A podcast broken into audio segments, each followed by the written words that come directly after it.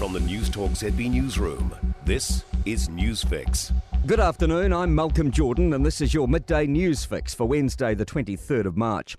In this update, the COVID 19 traffic light system will remain, but vaccine passes will no longer be used, and mandates will be dropped for certain workforces from early April. Jacinda Ardern says in the red traffic light setting, indoor hospitality gathering limits will increase to 200. In an outdoor setting, all limits will be removed. In orange, more gathering guidance will be coming. The Prime Minister says close contact is a high risk, so larger events of more than 500 people will be encouraged to provide extra capacity or seating. She says in green there will be no changes. Changes will come into effect from 11:59 p.m. this Friday in time for the weekend. QR codes will no longer be required from this weekend, but people should be prepared to use them again if needed.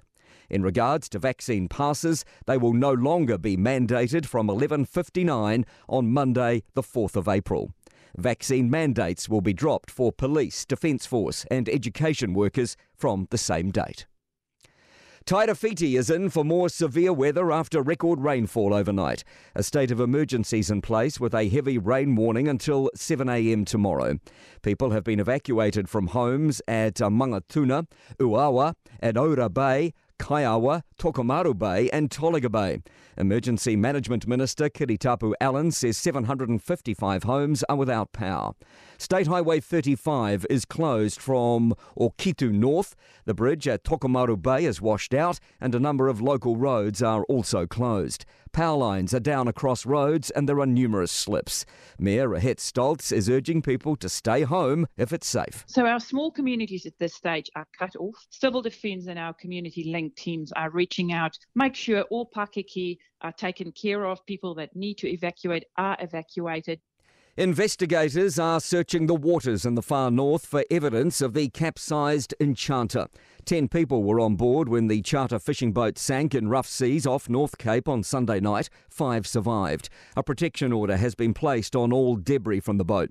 Transport Accident Investigation Commission Chief Investigator Harold Hendel says teams are collecting evidence and conducting interviews. Identifying information that will help how the fishing trip in this case was prepared. There's lines of inquiries about collecting the weather information, the forecasts that were available at the time.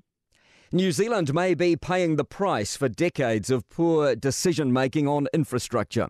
A new Treasury report has found it will cost $210 billion to fix New Zealand's infrastructure deficit and stop it worsening. It's found the government frequently gets poor value for money from investments and has one of the worst records of all developed economies at delivering infrastructure. Investment consultant Barney Irvine says the shortcomings have been building since government agencies moved to a cost based approach in the late 1980s. To sport, Warriors fullback Reece Walsh has quashed speculation. He's eyeing a return to Queensland next NRL season for now, despite reports to the contrary in Australian media. Masters golf winner Hideki Matsuyama says he's ready to defend his green jacket at Augusta from April 7, despite back problems.